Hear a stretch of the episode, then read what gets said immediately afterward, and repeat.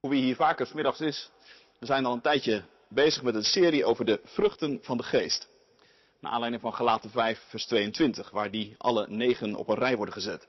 En vanmiddag is het tijd voor de vrucht die geduld heet. Geduld. Drie schriftlezingen daarbij. Exodus 34, 1 Timotheus 16 en Efeze 4. Eerste lezing, Exodus 34. De Heer zei tegen Mozes, hak twee stenen platen uit, gelijk aan de vorige. Dan zal ik op die platen de geboden schrijven die ook op de eerste stonden die je stuk gegooid hebt. Morgen vroeg moet je gereed zijn, want dan moet je de Sinaï opgaan. Kom daar op de top van de berg bij mij. Laat niemand met je mee naar boven gaan. Op de hele berg mag niemand te zien zijn. En ook de schapen, geiten en runderen mogen niet in de nabijheid van de berg grazen. Mozes hakte twee stenen platen uit, net als de vorige. En s'morgens ging hij in alle vroegte de Sinaï op, zoals de Heer hem had opgedragen. De twee stenen platen droeg hij bij zich. De Heer daalde neer in een wolk, hij kwam naast Mozes staan en riep de naam Heer uit. En de Heer ging voor hem langs en riep uit, De Heer, de Heer, een God die liefdevol is en genadig, geduldig, trouw en waarachtig, die duizenden geslachten zijn liefde bewijst, die schuld, misdaad en zonde vergeeft, maar niet alles ongestraft laat en voor de schuld van de ouders en de kinderen, de kinderen en kleinkinderen ter verantwoording roept. En ook het derde en het vierde geslacht. Onmiddellijk viel Mozes op zijn knieën en boog zich neer. Als u mij goed gezind bent, Heer, zei hij, trekt u dan met ons mee, ook al is dit volk onhandelbaar. Schenk ons vergeving voor onze schuld en zonde en maak ons tot uw eigen bezit. De Heer antwoordde, ik wil een verbond sluiten. Voor de ogen van heel je volk zal ik zulke wonderbaarlijke daden verrichten als er onder geen enkel volk op aarde ooit verricht zijn. En het hele volk dat bij jou is, zal zien welke ontzagwekkende dingen ik, de Heer, voor jou zal doen. Tot zover de eerste lezing. Uit de eerste brief van Paulus aan Timotheus. Ik dank, zegt Paulus, Christus Jezus, onze Heer, dat Hij mij kracht gegeven heeft en het mij heeft toevertrouwd Hem te dienen. Hoewel ik Hem vroeger heb bespot, vervolgd en beschimpt.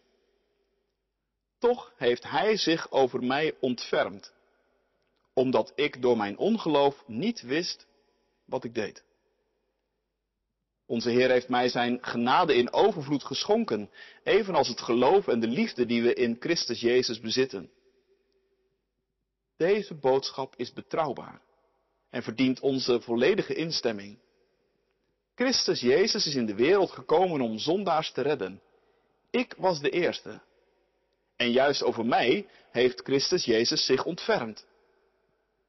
Ik was de eerste aan wie hij zijn grote geduld toonde zodat ik een voorbeeld werd voor allen die in hem geloven en het eeuwige leven zullen ontvangen. Aan de koning der eeuwen, de onvergankelijke, onzichtbare en enige God, zij de eer en de glorie, tot in alle eeuwigheid. Amen. Tot zover de tweede lezing.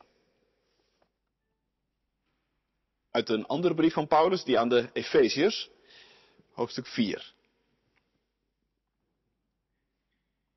Ik, die gevangen zit omwille van de Heer, vraag u dan ook dringend de weg te gaan die past bij de roeping die u hebt ontvangen. Wees steeds bescheiden, zachtmoedig en geduldig en verdraag elkaar uit liefde. Span u in om door de samenbindende kracht van de vrede de eenheid te bewaren die de geest u geeft. Eén lichaam en één geest. Zoals u één hoop hebt op grond van uw roeping. Eén Heer, één geloof, één doop. Eén God en Vader van allen, die boven allen, door allen en in allen is. woord van God. Beste Laurie, ik ben ervan overtuigd dat er geen deugd belangrijker is voor een christen om te leren dan geduld. Zelfs al ben ik, zoals ik je al een keer eerder heb geschreven, zelf een heel ongeduldig mens. Je zult dus ook begrijpen dat ik niet heel snel inzag welke rol geduld speelt als je christen wilt zijn. Bij al het onrecht dat ons in de wereld overkomt, leek geduld mij eigenlijk een soort laatste redmiddel. Maar op een dag snapte ik eindelijk waarom wij als volgelingen van Christus moeten leren om geweldloos te leven. En toen kon ik er niet langer omheen. Geduld is voor een christen een onmisbare deugd. Tot zover een paar zinnen uit het boekje Brieven aan mijn peetzoon van de Amerikaanse theoloog Stanley Hauerwas. Mooie zinnen vind ik het. Eerlijke zinnen ook. Zinnen van iemand die zichzelf een beetje heeft leren kennen en die weet dat geduld hem niet bepaald aangeboren is. Ik ben een van de ongeduldigste mensen die je ooit zult leren kennen, schrijft hij eerder in deze brief. Ik voel me altijd ongeduldig. Ik wil dingen gedaan krijgen. Ik ben iemand met veel energie, geboren met een passie om de wereld te verbeteren. En het gevolg is dat ik de wereld bestorm, gewoon omdat ik het niet kan laten. Wat ik dan zo boeiend vind, is dat juist deze ongeduldige man, en misschien herken je jezelf wel een beetje in hem, geduld is gaan zien als de belangrijkste christelijke deugd.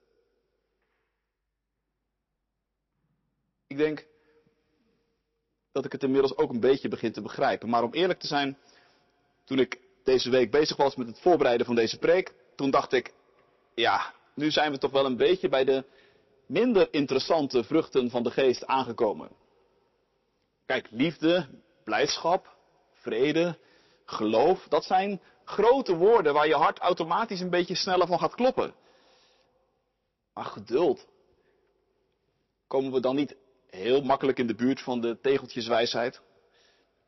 Dat geduld een schone zaak is en dat soort dingen. Maar dat bleek toch wel een beetje een vergissing. Geduld heeft eigenlijk heel weinig te maken met goedkope tegeltjeswijsheid. Maar als je er wat langer over nadenkt, is het juist een heel fascinerend woord. Het is echt een woord voor als het spannend wordt. Voor als het erop aankomt. Het is een woord met een kracht van een magneet. Het trekt zich zowel naar je toe, als dat het ook af en toe zich van je afstoot. Maar het belangrijkste is dat geduld een woord is dat ons rechtstreeks brengt bij het hart van God. Kijk maar naar Exodus 34. Een moment in de geschiedenis van God met Israël waarop het even heel spannend is geworden. Twee hoofdstukken hiervoor was Mozes door God de berg Sinaï opgeroepen. Namens Israël, je kent denk ik het verhaal een beetje, kort daarvoor bevrijd uit Egypte, zou Mozes Gods geboden in ontvangst nemen. En die geboden, dat waren niet zomaar geboden, niet zomaar wat regels en afspraken, zoals die in ons burgerlijk wetboek staan. Nee, de geboden van God zijn veel beter nog te vergelijken met een soort trouwboekje. Want de geboden horen bij het verbond. Ze veronderstellen geen contract, wat op zichzelf al belangrijk is, maar ze veronderstellen veel meer nog. Een diepe band tussen God en zijn volk.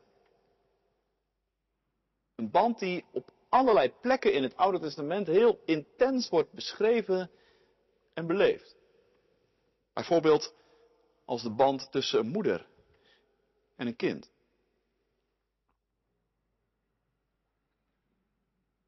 Maar de mensen van Israël vinden in deze hoofdstukken dat Mozes wel erg lang wegblijft en ze vertrouwen het allemaal niet meer zo erg. Wat is er met hun leider gebeurd? Vragen ze zich af. komt hij nog wel terug? En zijn we niet beter af met een God die je gewoon kunt zien? En terwijl Mozes afwezig is, gaan ze met die vraag naar Aaron. Die probeert het eerst nog een beetje te sussen. Maar als blijkt dat iedereen meer dan bereid is om al zijn goud en zilver te doneren voor een afgodsbeeld, is er geen houden meer aan. Binnen een mum van tijd danst Israël om het gouden kalf. Nou ja, dat is toch wel zoiets als overspel tijdens de huwelijksnacht. Dus je begrijpt dat de Heere God diep geraakt is. Hij wil niet meer met Israël verder. Jij gaat maar voorop voort aan Mozes, zegt God. Ik zal nog een engel met je meesturen, maar zelf ga ik niet verder met dit onhandelbaar stel mensen. Maar dan springt Mozes in de bres. En hij gaat als het ware voor God staan en hij zegt, Heer, als u niet met ons meegaat, dan kunnen wij niet verder. En dan, in het stuk dat wij lazen, wordt Mozes voor de tweede keer op de berg geroepen. En boven op die berg komt God heel dichtbij, opnieuw. Mozes had God graag willen zien, maar zegt God, dat gaat niet. Niemand kan mij zien en in leven blijven. Maar ik zal aan je voorbij trekken. Ik zal iets van mezelf aan je laten zien.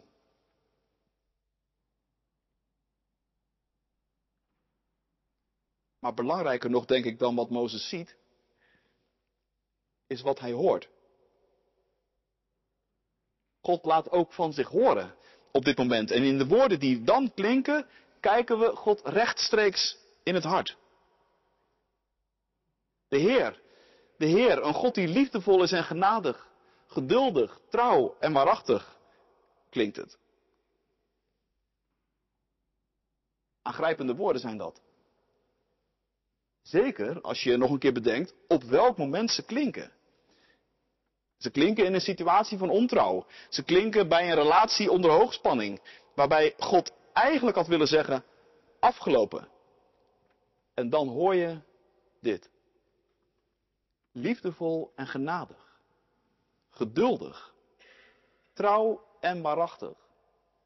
Dat is God.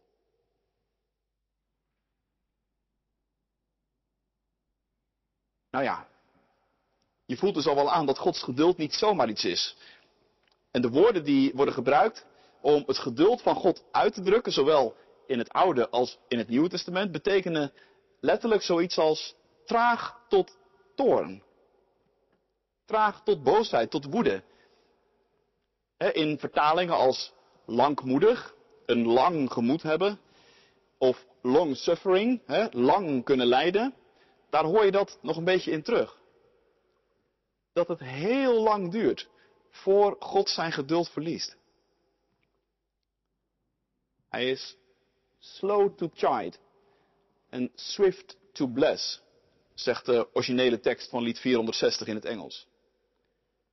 Hij is traag tot toren, maar altijd klaar om te zegenen.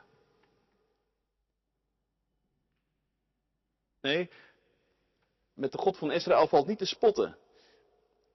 Maar wie nog denkt dat de God van de Bijbel een God is die om het minste of geringste uitbarst in woede, die kent God niet.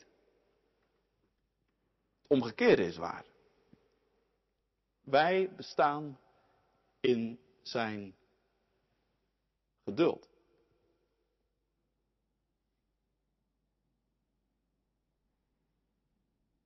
Laten we een sprong maken van Exodus naar de brieven van Paulus in het Nieuwe Testament. Dat lijkt een enorme stap, maar het is het toch ook weer niet. Want wat blijkt nou?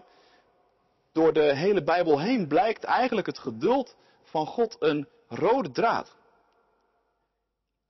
En de verwondering van Mozes over Gods eindeloze geduld met zijn volk, die proef je eigenlijk net zo goed bij Paulus. En meteen valt dan ook die andere overeenkomst op. Want net als Israël heeft ook Paulus wel een beetje een dossiertje opgebouwd, om het zo te zeggen. Als het gaat om het uittesten van Gods geduld. In de eerste Timotheusbrief is hij er opvallend eerlijk over. Het is alsof hij het nog eens even zo voor zijn ogen laat afspelen, de film. En dan bedenkt en zich afvraagt of hij nou droomt of niet. Omdat hij het zelf ook nog steeds niet helemaal snapt. Dat God uitgerekend hem toevertrouwd heeft om zo'n cruciaal, cruciale rol te spelen in Gods missie. Ik, schrijft Paulus, ik die hem vroeger heb bespot, vervolgd, beschimpt. En als je die woorden hoort, dan zie je de verhalen uit handelingen natuurlijk voor je. Paulus, toen nog Saulus, die op de jassen past, als andere Stefanus stenigen. En er dan een beetje vergenoegd bij staat te kijken. Paulus die zo fanatiek wordt in het vervolgen van mensen die Jezus volgen, dat hij er zelfs een reis naar Damascus voor over heeft. Helemaal zeker dat hij God daarmee een geweldige dienst zou bewijzen.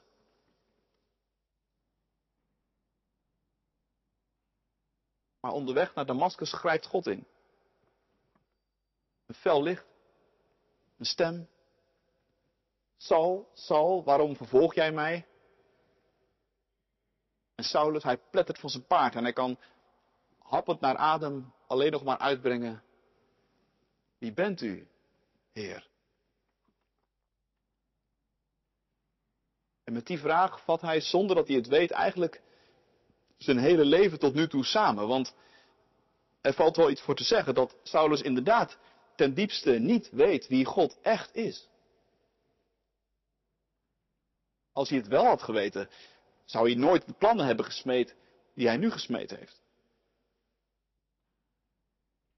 Als hij werkelijk had geweten wat die woorden uit Exodus betekenen. Liefdevol en genadig, geduldig, trouw en waarachtig. Dan zou hij hier nu niet hebben gereden en gelegen.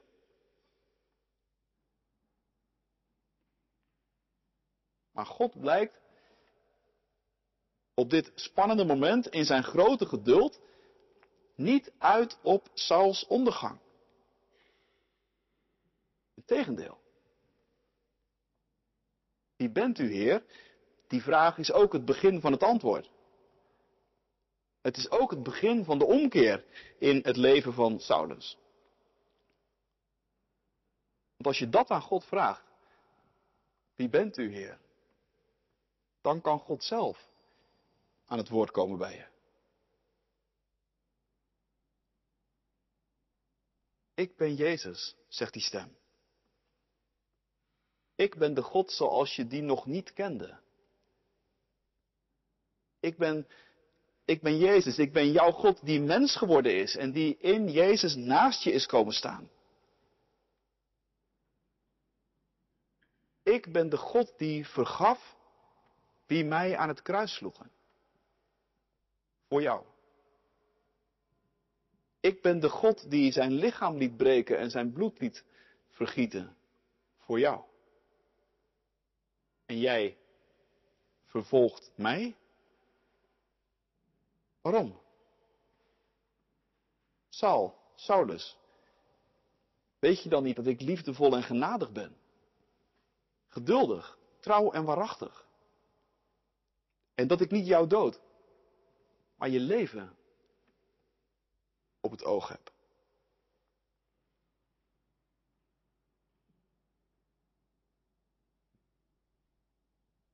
Op die totale omkeer in zijn leven blikt Paulus terug in de eerste brief aan Timotheus.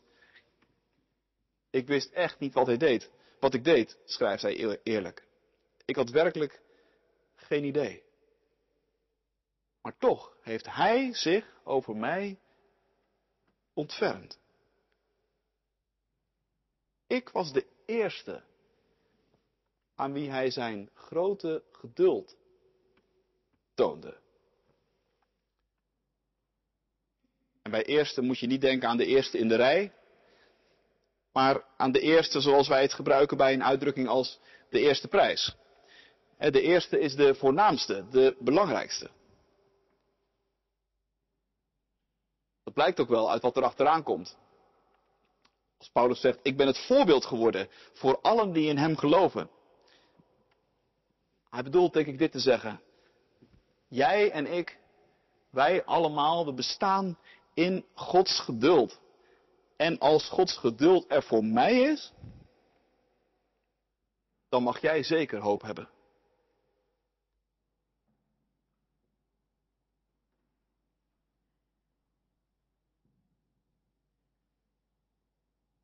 Beste Laurie, gaat Houwer was verder in zijn brief. Omdat God zo geduldig is, moeten wij dat ook zijn. Het is veelzeggend dat Paulus geduld voortdurend noemt in zijn lijstjes als hij gemeenten adviseert hoe ze met elkaar om moeten gaan. Wat ik daarmee zeggen wil, Laurie, is dit. Als je opgroeit binnen de gemeenschap van de kerk, dan zul je gefrustreerd raken door de mensen die met elkaar de kerk vormen. Misschien word je zelfs net zo boos als ik op andere christenen. Maar je moet ook geduldig zijn. Dat betekent dat je moet kunnen vergeven en bereid moet zijn om vergeving te kunnen ontvangen. Om echt kerk te kunnen zijn, Lori, heeft de kerk tijd nodig. En tijd staat of valt met geduld. Ja, je zult gefrustreerd raken door de tijd die we nodig hebben om te worden zoals God ons hebben wil.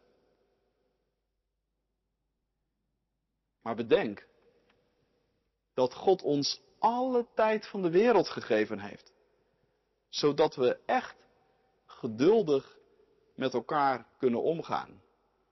Jij zelfs met je zus Stephanie.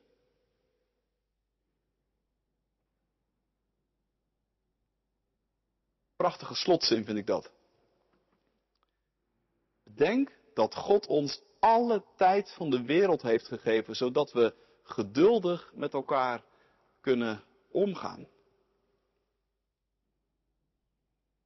Ik dacht, zou dat nou niet een groot geschenk kunnen zijn dat de kerk op dit moment aan de wereld te bieden heeft? Het besef dat God ons alle tijd van de wereld gegeven heeft. En dat de onzichtbare vijand die ons en onze wereld voortdurend opjaagt, alsof er geen God is, alsof er geen kruis en opstanding is geweest, alsof er geen Heilige Geest is uitgestort, dat die onzichtbare vijand verslagen is. En dat het idee dat de wereld hangt aan het zijde draadje van ons geploeter en gestuntel, dat dat een leugen is. Dat lijkt me nou echt een groot geschenk. Dat de kerk aan de wereld kan bieden op het moment. En het is prachtig om van dat geloof in Gods geduld te getuigen. Om er beleidenis van te doen in een hypernerveuze wereld. Dat wij bestaan in zijn geduld. Dat ons leven genezen is. En vergeven onze schuld. Lof zij u Christus in eeuwigheid. Amen.